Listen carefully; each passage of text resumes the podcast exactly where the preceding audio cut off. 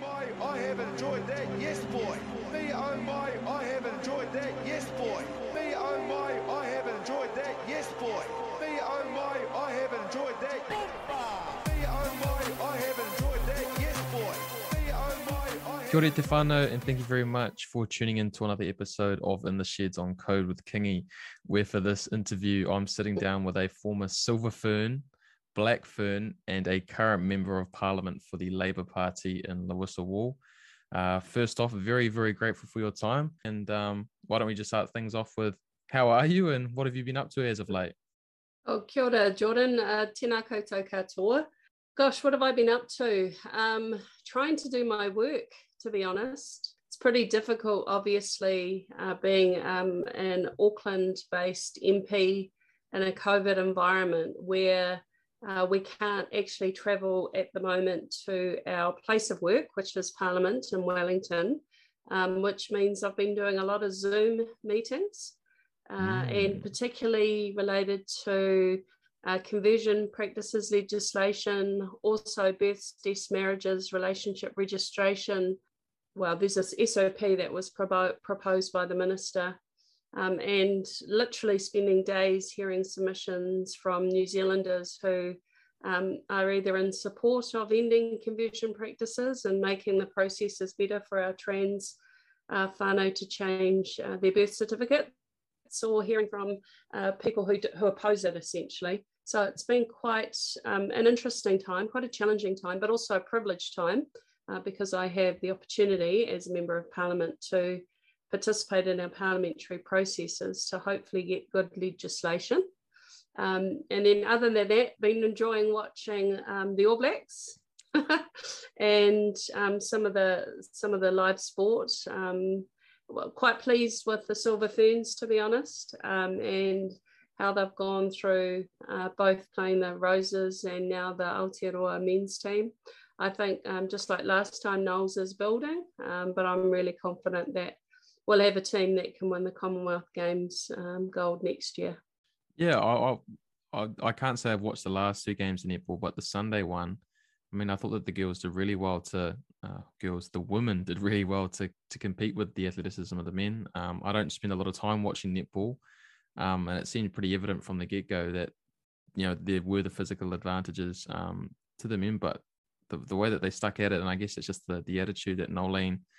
Um, I think anyone who knows a little bit about netball knows her her pedigree and knows she, she's pretty ruthless when it comes to the training side of things. So yeah, fingers crossed we have a, a tip top team come the Commonwealth Games next year. And as I just mentioned off here, I know you just mentioned all the stuff that you're doing with your current role in the political space. And again, I'm I'm no I'm by no means um, anywhere near as competent talking about that stuff as I am or as I like to think I am with my rugby. But uh, I know that having brushed up a little bit on you and having talked to people who know about the work that you've done in the past and are continuing to do. I know that you're a very busy lady who gets stuff done. So um, fingers crossed for all the stuff that you got on your plate at the moment. It, it goes the right way for you. But um, getting more to why I've got you on the show, that's to do with your sporting career, namely that your time with the Black Ferns. But what I like to do with my guests is just run through a, a quick couple of warm up questions, just like you do in a footy game or for a netball game. Get yourself ready to roll, essentially. Um, so I've just got these 10 quick fire questions and you just answer them um, with whatever comes to mind first. All right. Sounds sounds good. I promise they're easy. Number one, tea or coffee? Coffee. Apple or Android? uh, Apple. Passenger or driver? Driver. Sweet or savory? Or if I'm on a sweet, Sauce on the top or on the side? top. Chocolate in the fridge or cupboard? Fridge. TV show or movie? Movie. Subtitles on or off? Off. Toothpaste then water or water then toothpaste? Toothpaste and water. All right, last one. Left or right side of the bed? Oh, it changes actually. At, at home in Auckland on the left, um, and Wellington on the right. Interesting. So, do you have a preference on the right? Is like which way would you prefer To be go? honest, um, both of them, well, it obviously depends on the orientation of the bed, but I'm closest to the door. Okay. Yeah. Interesting. Yeah, I'm well. I've I've got a single bed at my place, but when I do tend to venture out, I'm oh, I'm I'm all over the place. Like I'm a pretty restless sleeper, so you'll find me on either side of the bed if I'm by myself, uh, which is more often than not. But getting more so back to you, um, rugby. Well, well, I know that netball was a big part of your life as well, but why don't you just take us back to what it was like, you know, growing up where you came from and how you got into sport in general? Gosh, so I was born in the 70s, so I'm definitely aging myself. Uh, but uh, I think a, a, quite a typical upbringing at that time. My dad played rugby for uh, College Old Boys in Taupo. My mum played netball for a club called Rebels, um, and I um, love sport. I'm the eldest of four children. Uh, and got involved in formalized sport uh, from the age of five, playing rugby for my dad's college old boys team. Um, and it was quite interesting because they didn't realize I was a girl when I first started to play.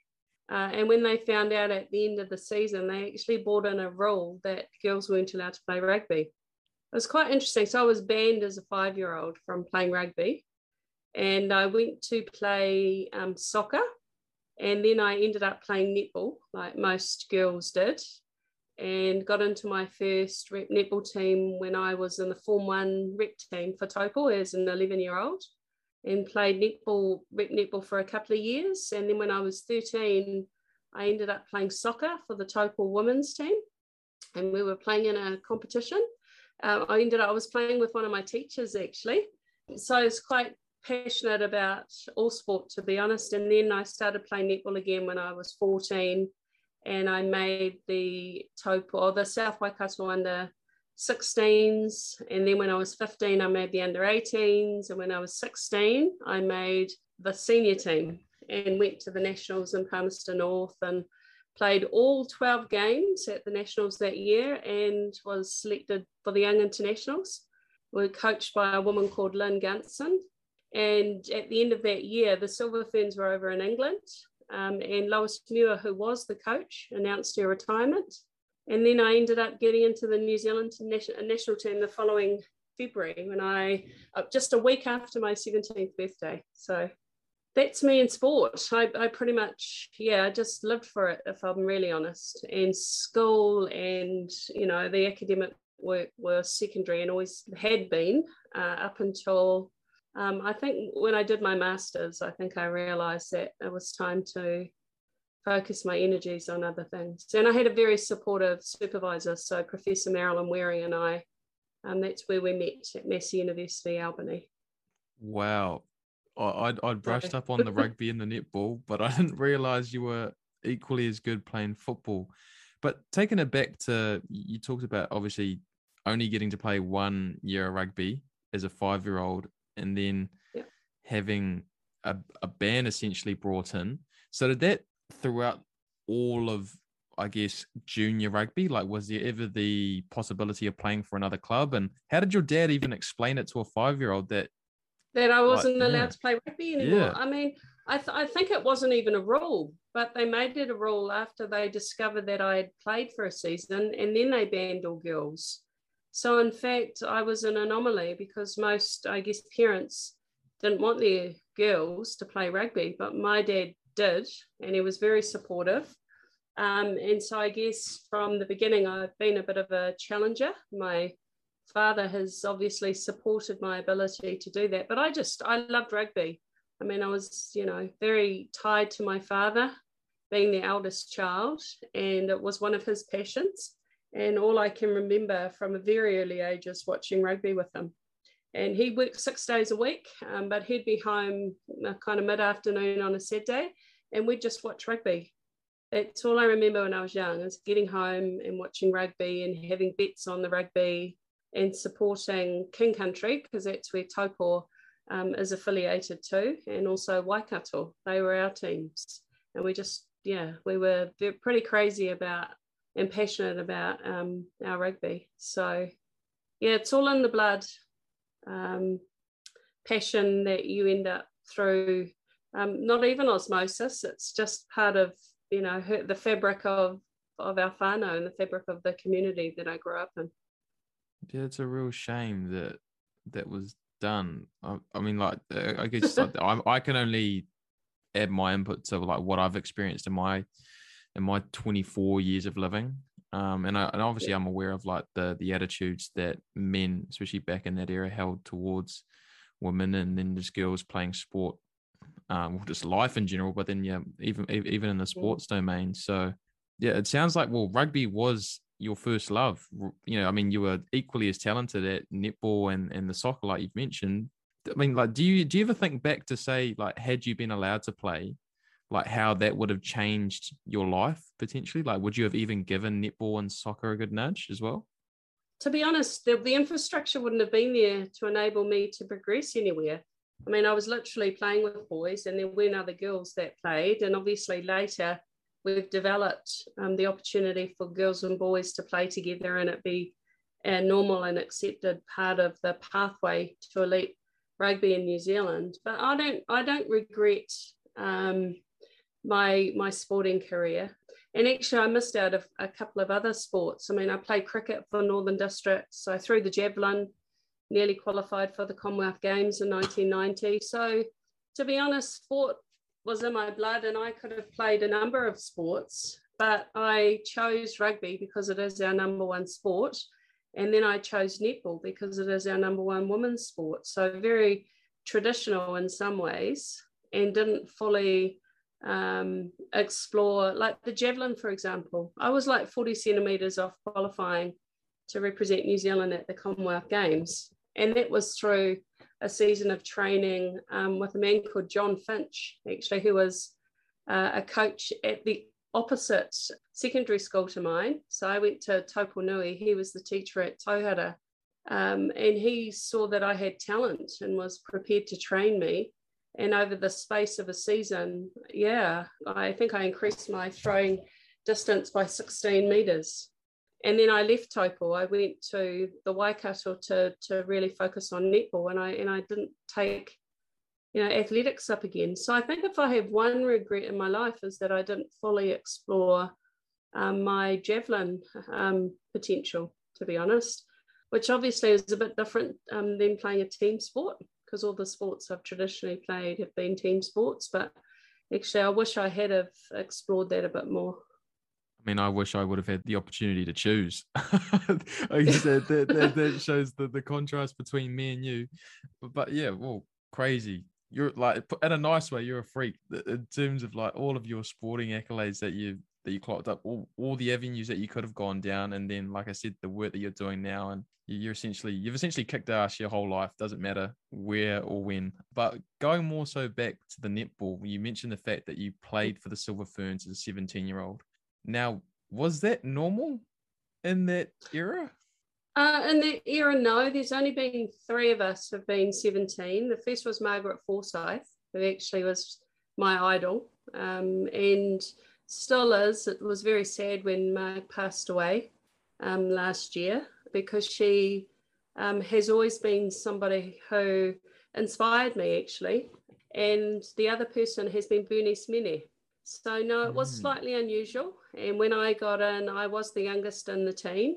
Uh, Julie Townsend uh, was the oldest, so she was 29. So there was a 12 year age difference. But then there were um, others that were in their early 20s, people like April Ieremia, um, Anna Noovao, uh, Robin Dillamore, Tanya Cox, Sharon Burridge. So there were a whole lot of others that were young as well, because Waimarama was in that team at the time. She was the captain. So it was it was pretty um, you know, amazing opportunity for me when I think back because they were legends of the game. And it was very much kind of a team of half legends and half newbies. And we were all trying to forge our way uh, to, to, being uh, champions. Um, but it was it was pretty tricky because some of them retired at the end of uh, the first year I'd played. So Sandra Edge retired, Wai retired, Rita retired, and we just lost too many good and senior players, you know, very quickly.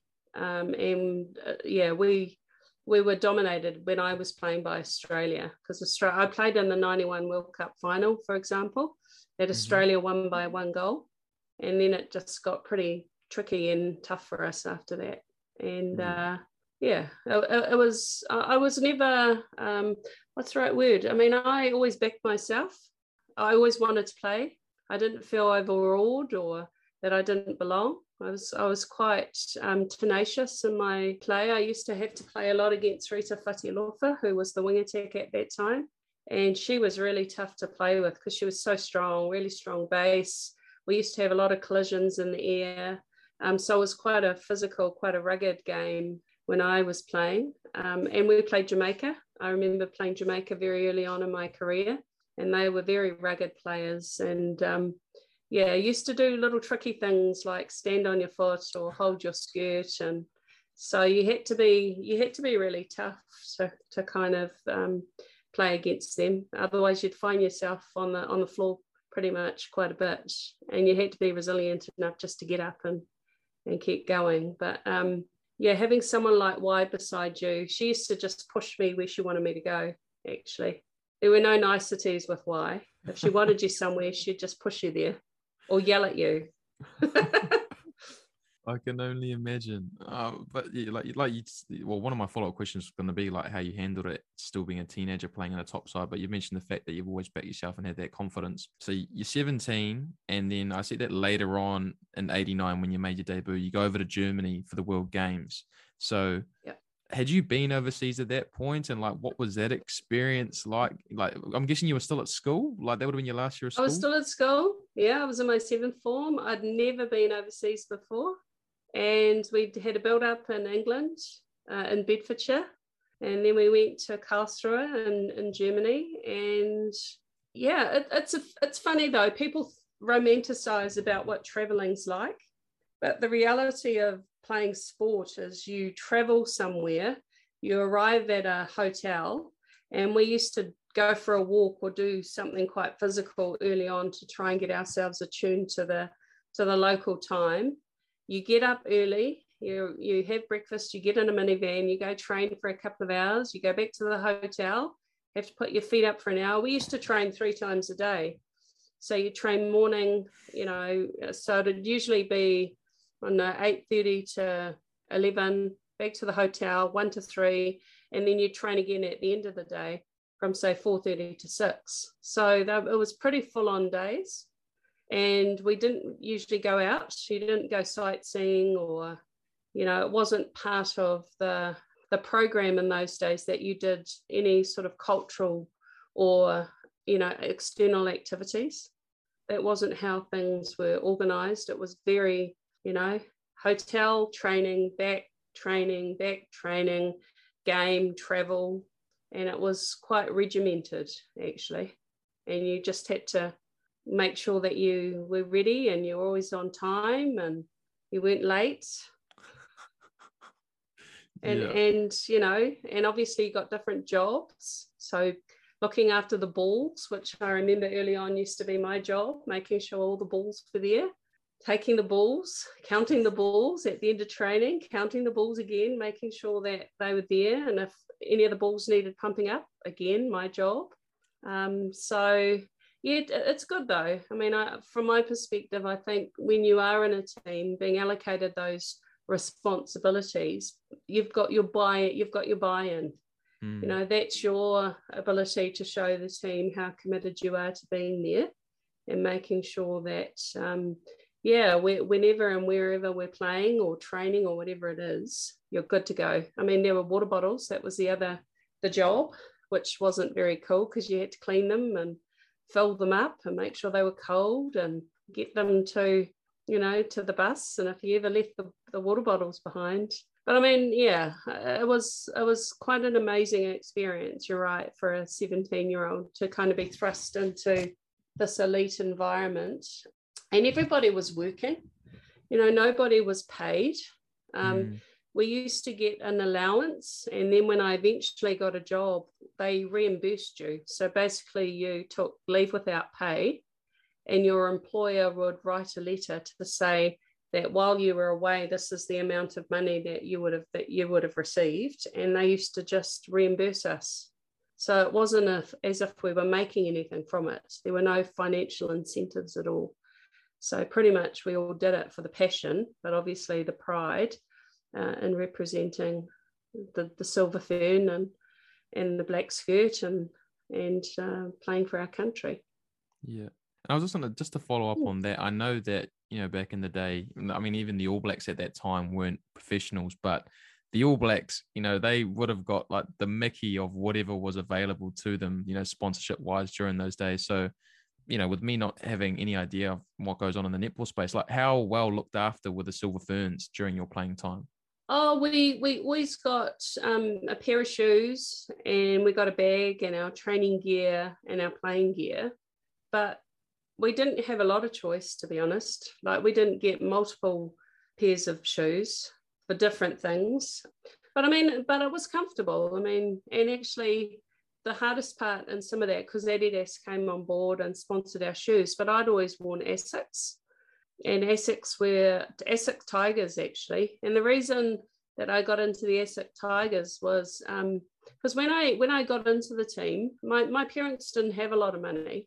And one of my dad, mum and dad's friends, um, guy called Dave McEwen, actually, he was so proud of me when I got selected for the young internationals. He rang my parents up and said, I want to help Louisa. So at Stirling Sports in Taupo, he gave $500, put $500 basically on a tab and said I could go and buy whatever I needed so that I could turn up at the camp and have shoes and have training gear and be able to, I guess, compete against everyone else who'd come from around the country. And so it was very much about the village supporting me and my aspirations and supporting my parents so that I had the best opportunity or made the most of the opportunity um, that that I had been given. And um, yeah, I mean, I'm forever grateful for that. And I'm, I was grateful for the sponsors, but I remember, I remember really early on with the um, Adidas shoes, I, I started getting blisters on my the bottom of my feet, and so I wasn't. Yeah, I would have preferred to have worn my my tigers, but anyway, you, you kind of have to adapt and appreciate what you're given. But we didn't have, yeah, there wasn't a whole lot of gear where I could come home and be like Father Christmas and hand it around to my younger brothers and my sister. No, didn't kind of work out like that. Mm, times have, have definitely changed for the better, I guess, in that department. But then, yeah, so from 89, and then you finish up playing netball, if the internet's correct, in 92. Yep. Like, what, I mean, like, I know that you went on to continue your studies. Like, I, I see here that you did your master's in 93 at Waikato University. So, in that period, were you studying alongside like pursuing your netball career and like what we what were you even doing for work like did you have a pretty flexible Yeah. employer Actually, that's a really good question. So when I was 17, um, got into the Silver Ferns, Lynn Parker, uh, who was the director of sport at Waikato University, called my dad, and there was a, a new course that they were organising. It was a, a diploma and a certificate in sport, and um, I got on because I was a Silver Fern, and at that time, people like Philip Tataurangi was on, Stacey Jones was on the course, uh, Rob Hamill, um, Nikki Payne. So there were quite a few rowers who were all training for the Olympics. And then there were a number of us who were um, young, making our way in the sporting world. And so I had the opportunity to combine being away from home, playing netball for the Silver Ferns, and then getting a, a qualification. So I did um, this two year um, diploma and certificate and diploma, which also included four university papers that I passed. Um, and then after a period of time, I ended up going on to Massey University and doing a, a Bachelor of Social Policy and Social Work. And then I stayed on and did my master's. Um, so, yeah, I ended up studying for about seven years in the end, playing my sport, getting a, getting degrees or getting qualifications, and it was yeah. I think the combination of sport and tertiary education for me really worked. You know, it was something that I was able to balance quite well. Um, when I uh, was in the Waikato, I did some relief work at a trust called Raka Water Trust, who were part of an organisation caring for people who had been in Tokanui Hospital. And so they were transitioning people out of state institutions into their own care. Um, and then when I moved to Auckland and I was studying, I had a cleaning job. And I, and I had to clean this training provider uh, twice a week, which usually meant I'd have to get up at like four o'clock, um, either on a Sunday or a Monday morning before they came into the training course. And then I'd have to tr- clean midweek. And it would usually take me between four and four and five hours to clean the so I had to do all the bathrooms and clean all the floors in the kitchen and mop all the surfaces. I mean, it was, and I used to do that by myself. I used to rock up at four o'clock in the morning in the middle of um, central Auckland off Symonds Street. And that's how I survived. And you don't think about that, those types of things, you just do them. And, and I kind of think about it now. Gosh, I was pretty vulnerable going into these, and it was a two storied building as well and I'd be there all by myself for like four four hours before people would come before the the yeah the first lot of the tutors and the students would arrive and then do the same. So i fit it in around all my practices and obviously my study and yeah and just did it. Because that's what you do right? When you've got a whole lot of things on you just do them. You don't think too much about what's on. You just have a schedule for the day and away you go. I mean, I'm shaking my head at, at you know a four or five hour task, especially cleaning, which I hate to do. But just even the idea that an elite athlete was doing that around her training, like you know, that's just unheard of now. Like you, you, it, I guess that's you know that just speaks to the the progression and the development of professional sport. Um, yeah. But yeah, crazy. Um, and then one of my a follow up question to you picking up your studies alongside your sport is that you mentioned the fact that school and academics were number two while you were at high school, or you know, up until you finished high school. Mm. So, like, where did that flip, or was was it more so that you were always sort of good at the academia side, you just more so love your sport? Yeah, I think that's probably um, on point. I was I, I was good academically, but I preferred sport. I was passionate about sport. And I mean, uh, my dad set up a goal for me out the front of the house, and I would be practicing at midnight, you know, in the middle of winter. And they'd have to, he'd have to come out and tell me to get to bed. And for me, school, schoolwork, I used to, we, we lived rurally. So I caught a bus into Taupo-nui-a-Tia College, and I would do all my homework in the mornings or at interval because I didn't want to have homework after school because all I wanted to do was play my sport. So that's how I used to manage my time. And I always did that. I used to get it out of the way at school and never do any schoolwork at home. And that just used to be, that's how I managed. And I could do it. Like um, yeah. I, I had the aptitude, but it just wasn't my passion.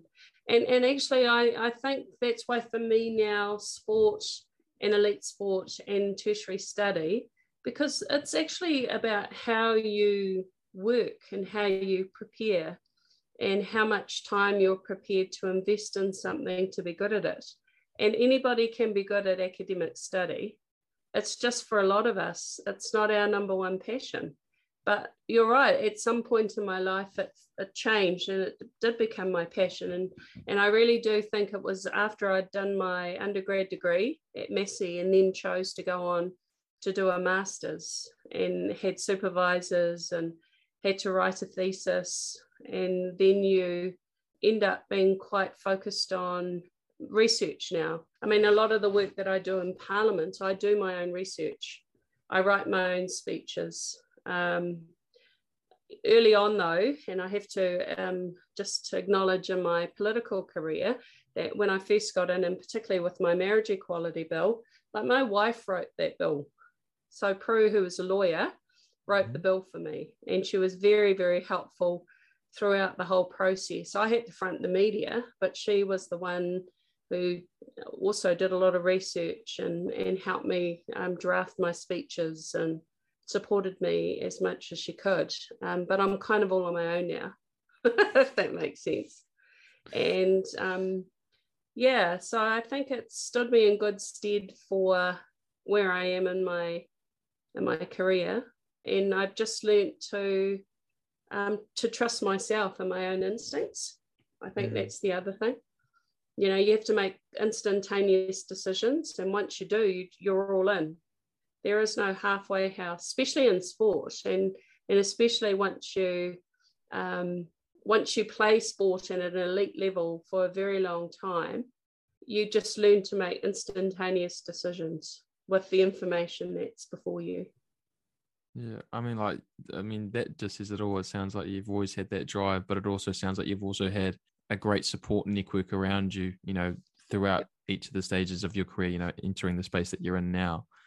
Um, but yeah, I just had a little chuckle to myself when you talked about getting your homework done early so that way you could crack into your sport because I never did my homework and I wasn't doing extras. So I don't know what my excuses were. But again, this is this is an interview about you. So um 92, you finish up playing netball. Like why? Like why?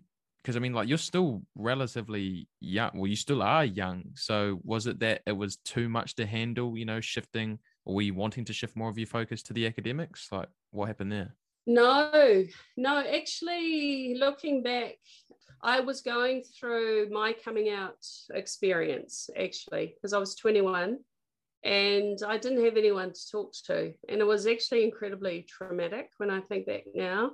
Um, there was a lot of negative talk in the netball community about lesbians, for example. And mm. I remember being at the 91 Netball World Cup, and there were there was uh, there were there were members um, of different national teams that other people thought were obviously lesbian, and just the way they talked about them, um, I internalized it, and I it's sad to say, but yeah, I felt netball really homophobic, and for a young person who was kind of coming out, it was quite confronting for me. And just one day, I was had a game of netball uh, organised um, with our Waikato team, and I didn't want to go. I just woke up and I didn't want to go. I ended up turning up to the game late and trying to talk to my coaches at the time, Tracy Fear and Margaret, who was who was um, coaching then, and I couldn't even tell them. I just said something, you know, and they knew something was wrong, they knew something was wrong, and I just couldn't tell them. And um, at the same time, I had an opportunity to play rugby. And what a lot of people don't know is, well, maybe they do, but I, would only been playing rugby for three months um, before I made the Black Ferns. And I found that environment, obviously, there were women who were out and proud. It was a bit more obvious.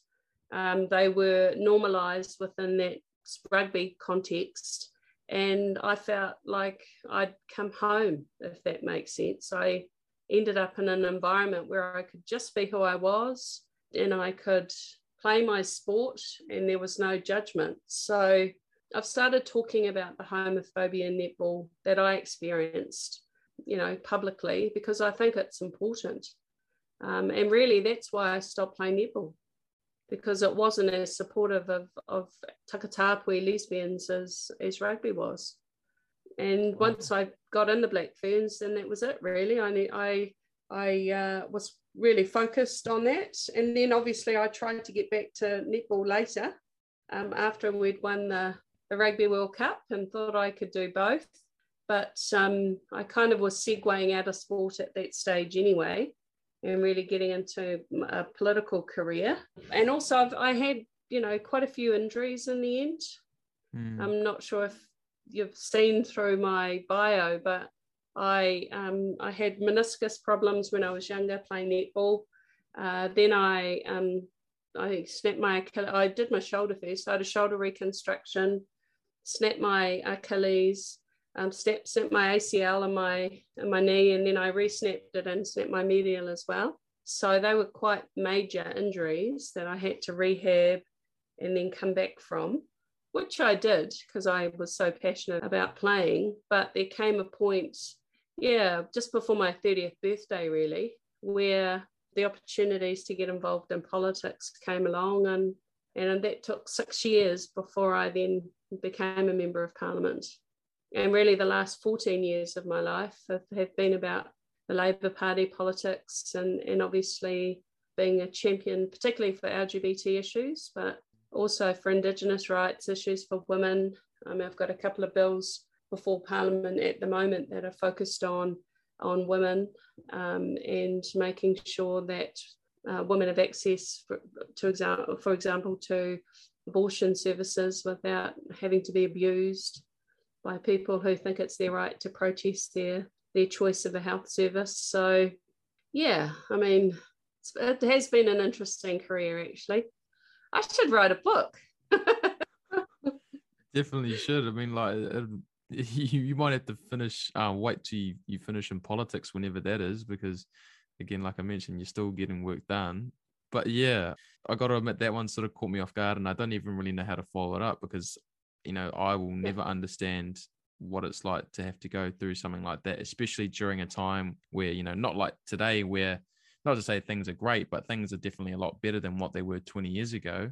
But yeah, the, I mean, I guess that was nice that you were able to then go from being in that uncomfortable state to then shifting to an environment where you were welcomed for who you were and you could be whatever that you know be your not be whoever you wanted to be be yourself um and you know in a you know in what is it quite a short time frame when you think about the grand scheme of things so like yeah so you, you finish up in netball like obviously you, you don't like the environment you, you get to the stage where it like it all just becomes like this this isn't isn't the thing for me so then like how did how did you even get into playing rugby? Like, who invited you along? Did you go out and do your own research like you've always done to get back into playing? And like that must have been a weird no. feeling. Uh no, well, actually, that so the year I made um, the Black Ferns, I uh, was playing netball. Uh, so I was still playing netball.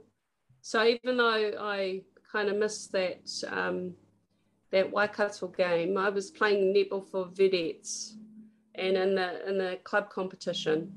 And a woman who um, actually at that time she was dating Gavin Hill, who used to play for the Warriors, um, and her name was Helen, Helen Mann, and she was a police officer, and she had played rugby down in Canterbury, uh, and she was playing centre for uh, vedettes, and basically she just said to me, "You should play rugby." Like just straight up. And she said, come to a training and just play. And so I went to a training um, on a Wednesday night, and the team had a game on the on the Sunday, and I went along to the game. And this is quite a hard case story actually, because after the game, I rang my dad and said that he owed me a dollar fifty. Um, because when I was five and I used to play, he used to give me 50 cents a try. And so my debut club game for varsity, I scored three tries. And um, yeah, and, the, and there was a black fern uh, in our team, Nina. Uh, her and her husband, John, own the Eastside Tavern. And she just was like, right, you're coming back, you're in our team. And and I just started playing basically, and it felt amazing because rugby, you know, when you play netball, netball is really restrictive. And obviously, it's restrictive because of the positions you play and where you're allowed on court and what you're allowed to do. And there's specific roles. Whereas in rugby, you've got the whole field and anyone can score. And you can get involved in every aspect other than the set pieces, but every aspect of rugby, you're there 100%. And I just love the freedom that rugby offered at the time. And so that's how it all happened. And literally, seriously, I got um, selected to trial. I don't, I can't, I'm just thinking back, had I even played a game? I had played for Waikato, I was in the Waikato squad and got in the in the Black Ferns. So, and then I kind of thought, right, well, that's me now. I'm just going to play rugby. But um, for a period, I played both. I was in the Waikato netball team and I was in the Waikato rugby team. And then, and then, to be honest, that was really the beginning of you know coming out because you end up in an environment where there were there were part, women you know lesbians takatapui who were as i said before out and proud and living their lives and then you think oh okay well that's me that's who i am and now I, I have an opportunity to fully be who i am and i and i do and i and actually that's probably why when i think about a lot of my work uh, in parliament and still today is about how young people process that coming out. Mm. And I think it's becoming easier because it's a lot more visible. But, you know, in the 70s, 60s, 70s, 80s, because it, You know, we only had homosexual law reform 35 years ago in 1986. So most people have grown up thinking something was wrong with homosexuals and homosexuality. And that kind of the residual concept or effects of that type of philosophy still pervade our society today. And still, young people, I worry about when they come out and how they're received. And, um, and, and actually, we have to make sure that they're received in a positive way, that they're affirmed and that they're supported to be who they are. Because we know now that young people who aren't uh, nurtured and loved and affirmed end up, you know, self hatred, mm. internalized homophobia, which leads to depression and suicide and risk taking behavior and a whole lot of other negative consequences. And really, it's intolerable today. You know, 35 years after we realized that homosexuals were normal human beings. So, yeah, that was in my in in my friend during all of that coming out was a book that I got in the library True story. I didn't have anyone to talk to. So I went to the library and did some research and found out that it was a normal, natural expression of being a, a human being and understood who I actually was. And then I ended up meeting people, and yes, predominantly through my work at the time, but also rugby, which meant that I could just be myself and not have to worry about anyone judging me other than for how I played the game of rugby, which is mm. what I think what anybody wants to be judged on, whether it be at work or in the church or wherever. They just want to be judged on how they how they behave, how they act toward um, fulfilling the objectives of whatever organization that they belong to. Absolutely.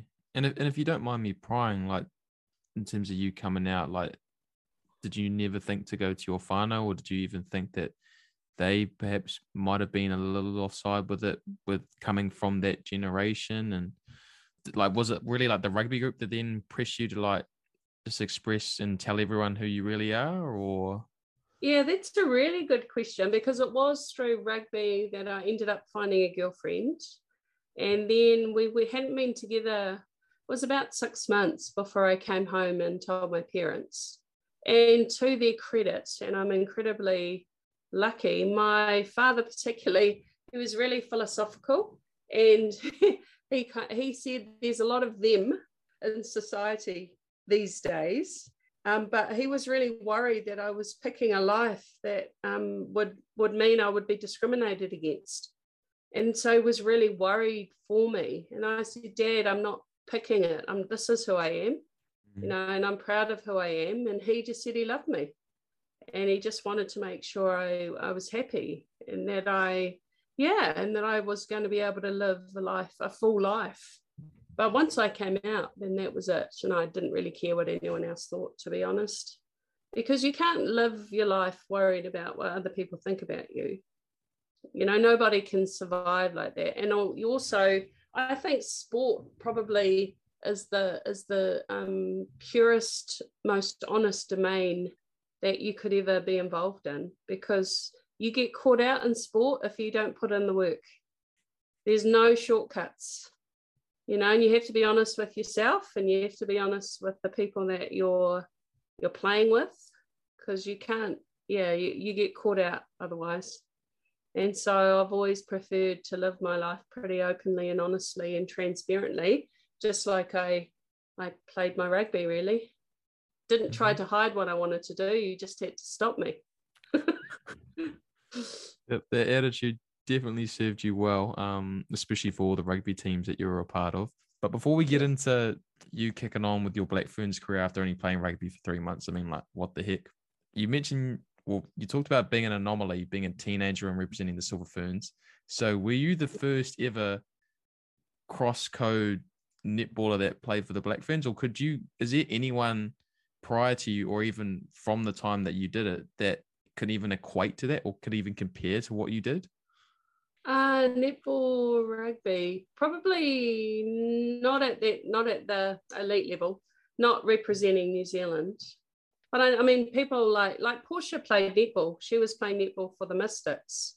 But I think in terms of you know actually playing for the Silver Ferns and actually playing for the for the Black Ferns. Um, be pretty difficult these days actually to have someone who did both.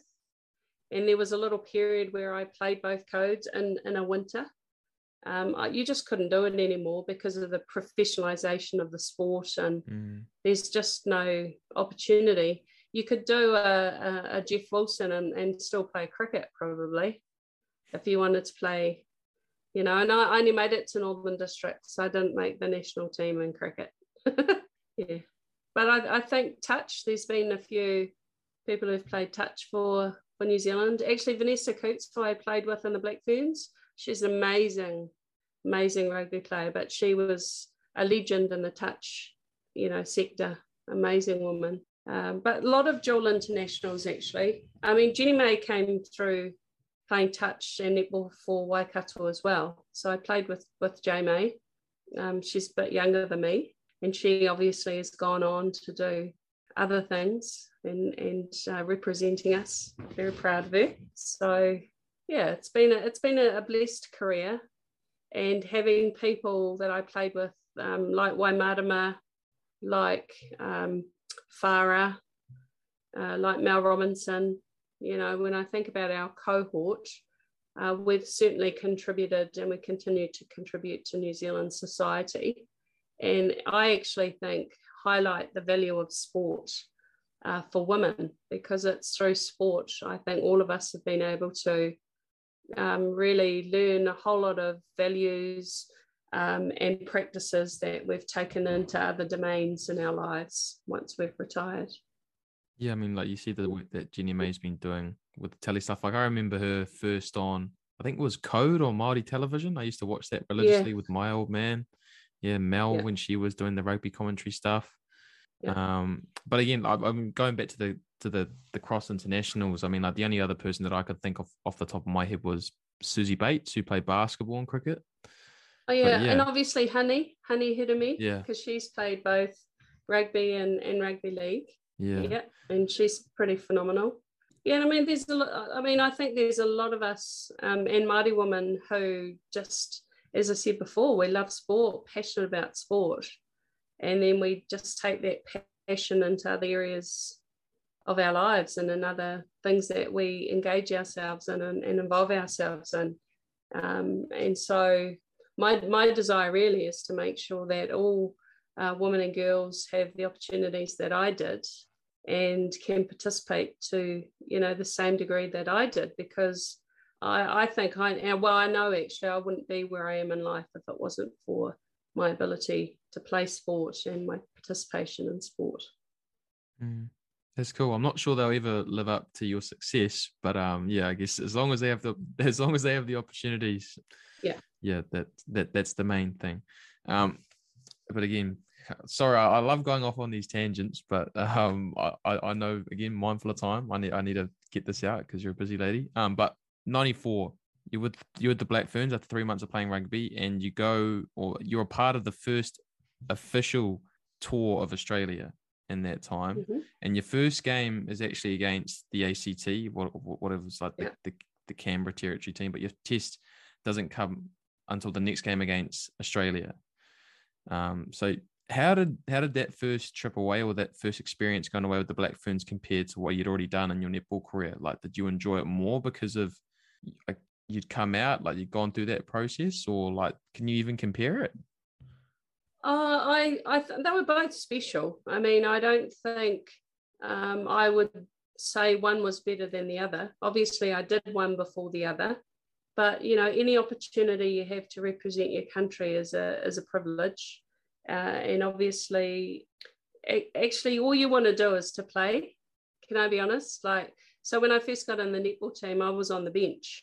Whereas when I got into the rugby team, I helped set the standard and I played. And I played right from the beginning. And I was number 11. And I was part of the, you know, the game plan around how we would play the ball. I, I mean, I, I used to do all the, the, the scud running. You know, they, the ball would get kicked off and they'd pass it to me my job was always to get us forward momentum. So, you know, in terms of um, did I enjoy it more?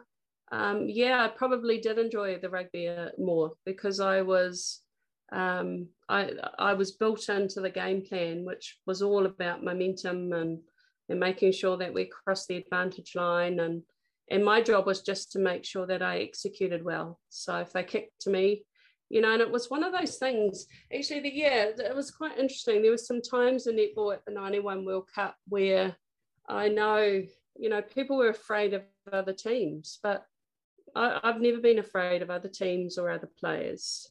And if the ball was in the air, I always wanted to catch it. And I always wanted to be the one that took it up. And I was always wanting to, you know, I think, yeah, it, it's true. Sport is like 99% mental because you, you can talk yourself out of things, but you can also talk yourself into things. And what I've known and experienced in my lifetime is that if you put your mind to something, then the only person that'll stop you from achieving whatever you want to achieve is yourself. So it's all up to you at the end of the day and how much you're prepared to work for what you want. And there are no, you know, we, we don't make sacrifices, we make choices in sport and we make choices in life. And yes, there's opportunity costs, but they're opportunity costs. And you just move on and focus on what you need to do to get to where you want to be if you want to be the best.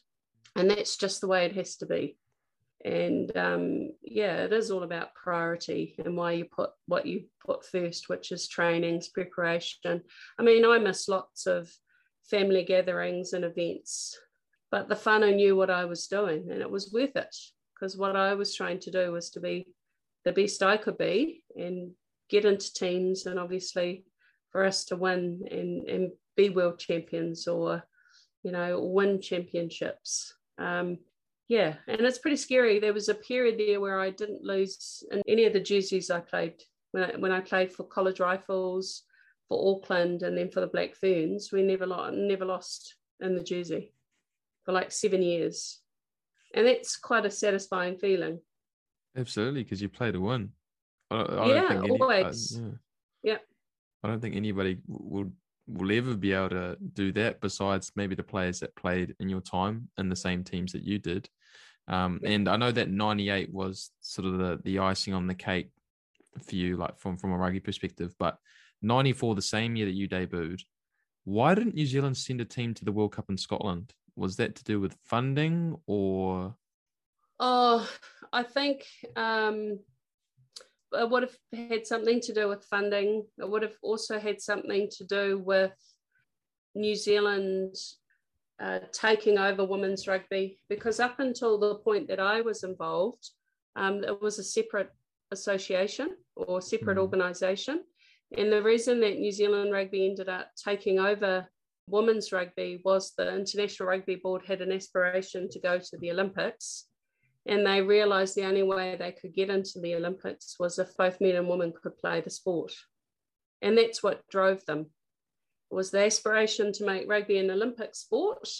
And the only way in, because the Olympics are based on equity, was to make sure that women played as well. And then that ended up being expressed as sevens rugby, which is interesting again. And that's really when New Zealand rugby put an umbrella around women's rugby, but it was a very limited umbrella you know, I don't I don't think right at the beginning they had this big strategic vision of where women's rugby was going to go. Yeah. And we've just got where we've got actually because the women have been so awesome and passionate and, and we're capable and we've shown that and we've won in spite of the lack of investment. But all we ever wanted when I was playing was an opportunity to play. And now other things have come from that. And we have women who can build you know careers on the fact that they are professional athletes playing rugby today which you know i'm that's amazing. And you know i salute you know the the sarah hirinis of the world and the kendra cocksedges and the portia woodmans and you know there's lots that have built the game and and actually farah it starts with her really four-time you know world cup uh, winning captain, Rochelle Martin, Anna Richards. I mean, these legends who, Cheryl Waaka, um, you know, who who played and contributed and, and are still involved in the game. So, you know, they really have to acknowledge their leadership and where we are today. How satisfying is that as a former Black Fern and seeing the way that the the Black Ferns have been acknowledged now or you know, as of late for, for all the successes that they've had because you only have to go back and look through all the statistics to see how dominant the team has been um, since it's you know sent teams to all these international events I mean, how does that compare to like when you actually won with the team, like during those days? Because I mean, like at that time, I guess that, like you said, you all you wanted was an opportunity to play. But surely, like in your mind, seeing the way that the men's game was going at that time, because that was, you know, well, 94 or the next two years the game turned professional, but you know, that was obviously would have been the talks for a while. So, like looking at like the development that's undergone now, and there's still work to be done, but are you are you proud of how, how things have, have changed? Oh, of course, yeah, yeah, I am really proud, and I felt I have contributed to, um, I guess, uh, the appreciation of women playing rugby. I mean, when we won that first um, official Rugby Women's World Cup, we um, went away with pretty little fanfare. I don't even think people knew we were going. And there were write ups in the UK actually that said we were this amazing, magnificent team um, and then Holmes, I'm not sure if you remember Paul Holmes, but his show was on at the time. It was, you know, primetime television, and he had interviewed the girls, and um, we really captured the imagination of the public. And we came home and we had a reception at Parliament when Jenny Ship- Shipley was the Prime Minister, and she was really proud of us. So, yeah, I think we've taken every opportunity that we've had to highlight the fact that rugby is a game for all, and actually, women and New Zealand women play rugby incredibly well. And the fact now that we have a super competition starting next year, obviously, we have um, professional 15s players, professional sevens players. Um, we've won at the Olympic Games, we've won, gosh, what is it, seven World Cups. You know, am I proud to have been part of that legacy and helping create opportunities for women and girls in the future? Absolutely. Yeah. And that's really what it's all about, which is why you see, you know, people like Farah putting her hand up um, and being a representative on the rugby board. Um, I've just recently um, become involved in Women in Rugby Aotearoa.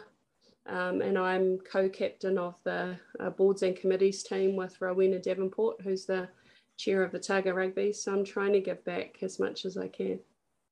All right, whānau. So what happened after that last answer was that Louisa informed me that she had to pop out for another meeting. What had happened is that she didn't envision herself talking to me for so long. Um, that's me for not asking for enough time.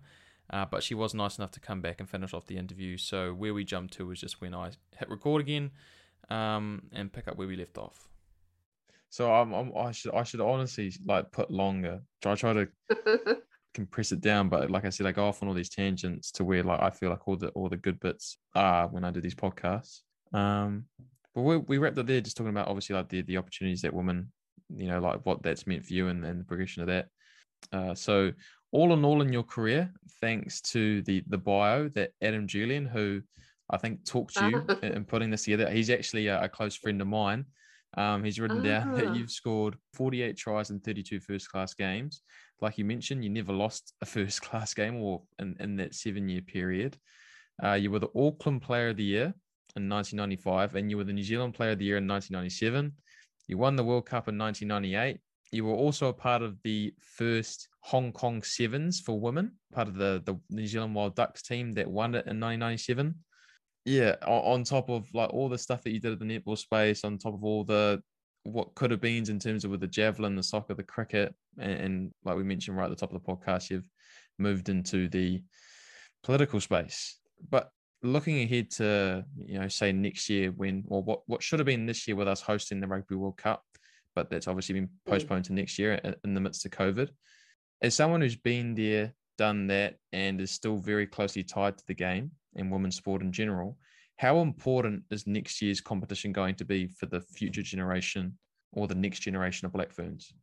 I actually think there's a lot of pressure on the girls next year because we are hosting at home, and obviously our expectations are high.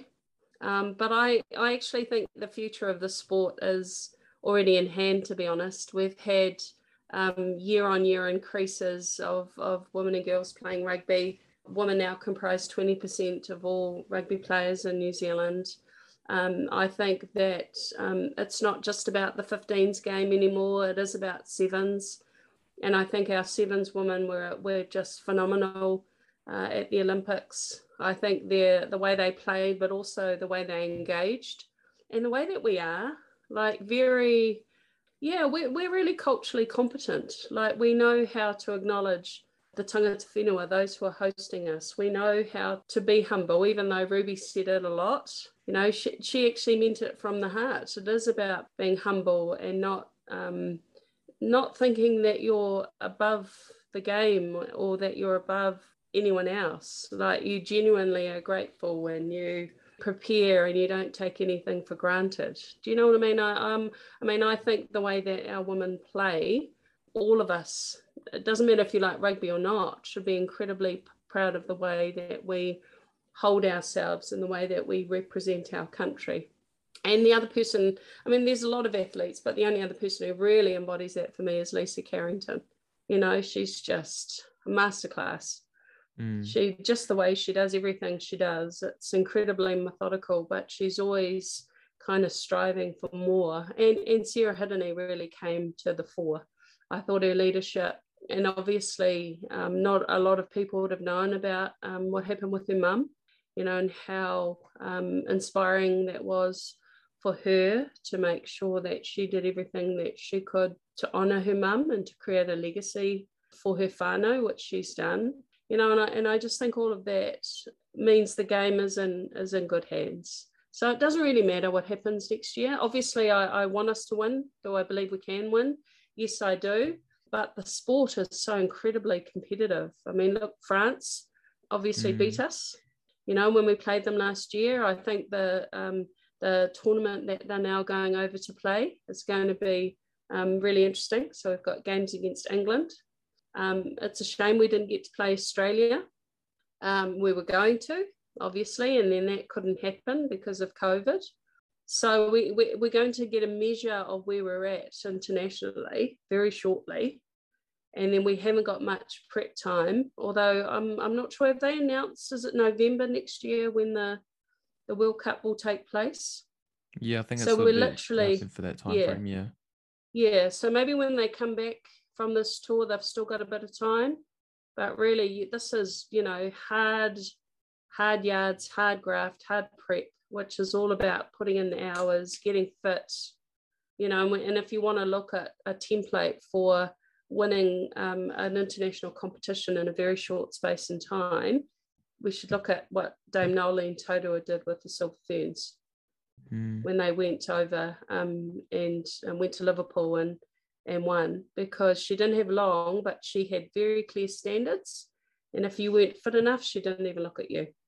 And and you can't, and that's how Gordon Tietjens used to roll too when he was our sevens coach. You had to be fit enough to execute um, when you were tired. And that's at the end of the day what it's all about. Who can execute under pressure and under stress when you most need them to, you know, to convert those opportunities. So yeah, so we're in for an interesting time. And like everybody, I just hope we're in a position to be able to, to host and to have people there who can enjoy the rugby. But regardless, obviously, because of technology, we'll be able to see those games. But I'm hoping to be at them, if not all of them, as many as possible. Sorry to almost almost cut you off before. I was just going to say I do not envy being one of those players if they are going to put them through the ringer like Noeline has. So yeah, like full steam ahead to next year, where like you said, hopefully someone like you and, and me can can go along and and champion our our Wahine toa. Um, but before I let you go, um, I, I just my closing question for you, and I guess it sort of ties into the last one is, you know, the game has changed a lot since you retired, and it's for the better for the most part. But like we've, like I mentioned, there's still a lot of work to be done. And I know that you're still heavily involved in the space. So, as someone who's again been through it, um, is still tied to it, what what needs to be done, or what like what is in the works, or what would you like to see be done to take that next step even further in the right direction when it comes to women's rugby?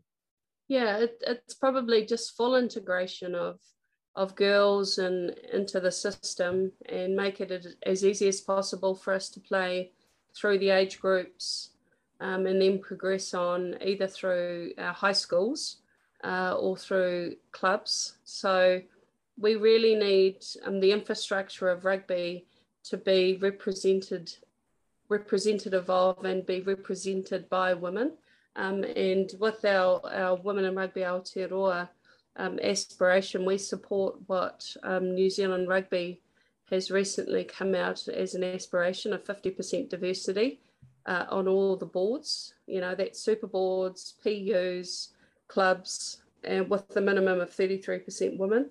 I mean, we support that aspiration, and we think that um, through women being involved in all levels of the sport, as obviously governors, administrators, and then coaches, and obviously continuing to increase the player base, then we will be able to add value to rugby and make it sustainable, and to ensure that you know New Zealand will always have a presence in rugby because it's getting quite competitive, as you know, and obviously players um, within the, the men's game are being enticed uh, by clubs to go and play in other competitions, which are not about country versus country, but more about club versus club. And there's a lot of money involved in rugby um, mm. in you know in the northern hemisphere and even in Japan. But it, I think it's been quite good that um, New Zealand Rugby has identified the ability of our players to go off and have sabbaticals, for example,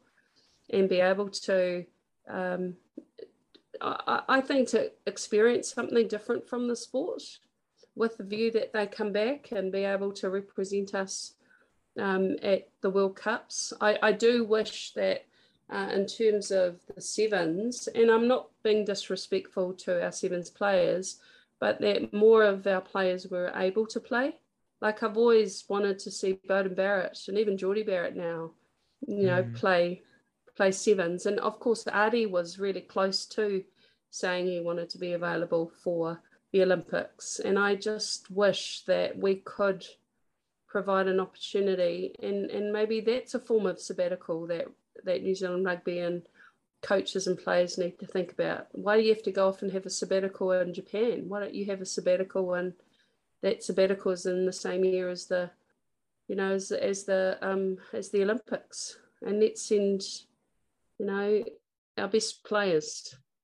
Mm-hmm. That's what I'd like to see, because we do that in for the women. I mean, look at how many of them have crossed over. True. Obviously, Portia and um, uh, who else is playing? Who was in the sevens team? Not Tyla, although I think she should be there. Uh, maybe Theresa? she will. Yeah, is it Theresa Fitzpatrick? Mm-hmm. Yeah. yeah. Mm-hmm. And I mean, Portia's a bit of a freak. And I think she was pretty clear from the beginning she was going to do both, wasn't she? Yeah.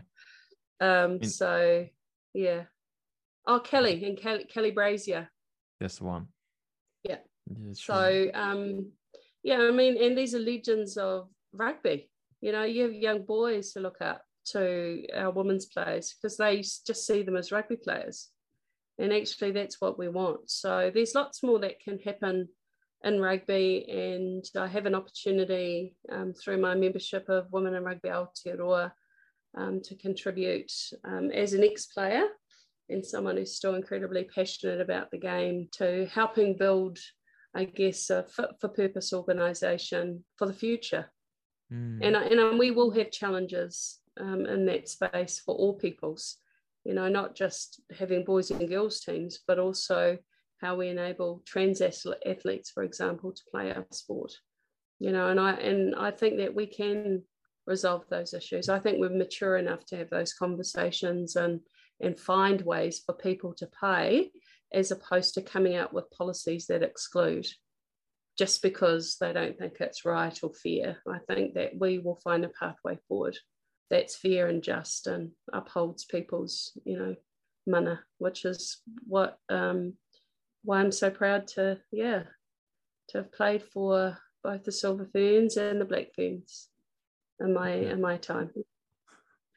I was going to say, well, if if, if your work going forward is anything like your track record, uh, it's in good hands.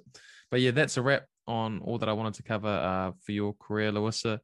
Um, like I mentioned at the top of the podcast, I'm very, very grateful to, um, well, grateful for anyone that, that jumps on their podcast and shares their story with me, um, but more so for a wahine like you, who I know is trying to find time to help out anyone and everyone. And so, yeah, very grateful.